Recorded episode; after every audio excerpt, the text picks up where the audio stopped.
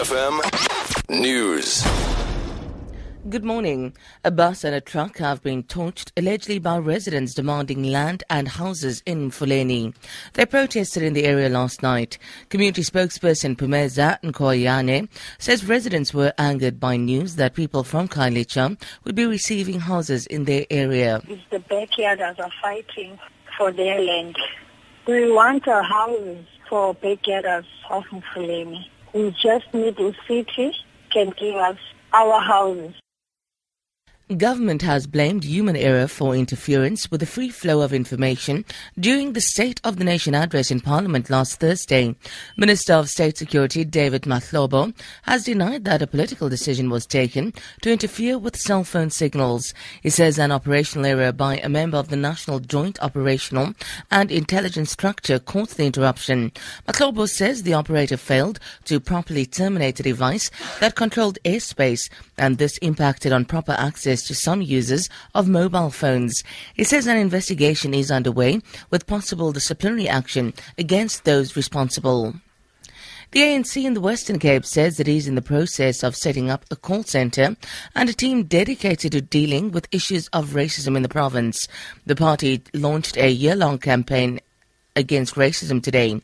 Provincial Secretary Songezo Mjongile says the call center is one of their strategies to support victims of racism. All the time we do receive complaints through our PCOs, through our regional offices around issues of racial discrimination.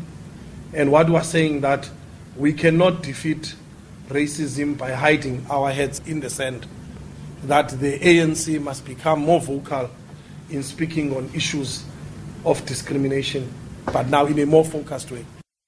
Spokesperson for Western Cape Premier Helen Zille, Michael Mpofu, has dismissed the allegations as meaningless. Racial attacks that have been launched by the ANC in recent times have lost all forms of meaning. Racism or, or, or racial uh, attacks have you know, become the only card that the ANC can play. Their strategy has long lost meaning.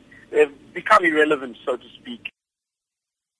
Maize farmers say summer grains are at a critical stage and extreme heat and dry conditions are causing the crop to deteriorate rapidly. CEO of Grain SA, Jannie de Villiers, says the crisis is worse in white maize production areas. Some farmers in the Bloemfontein have already lost half their crops.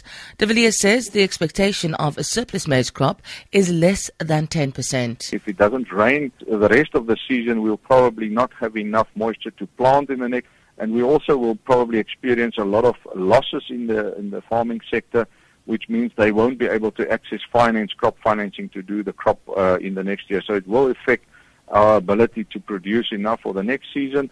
For the consumers uh, of white maize, we will see prices increasing. For Good Hope FM News, I'm Sandra Rosenberg.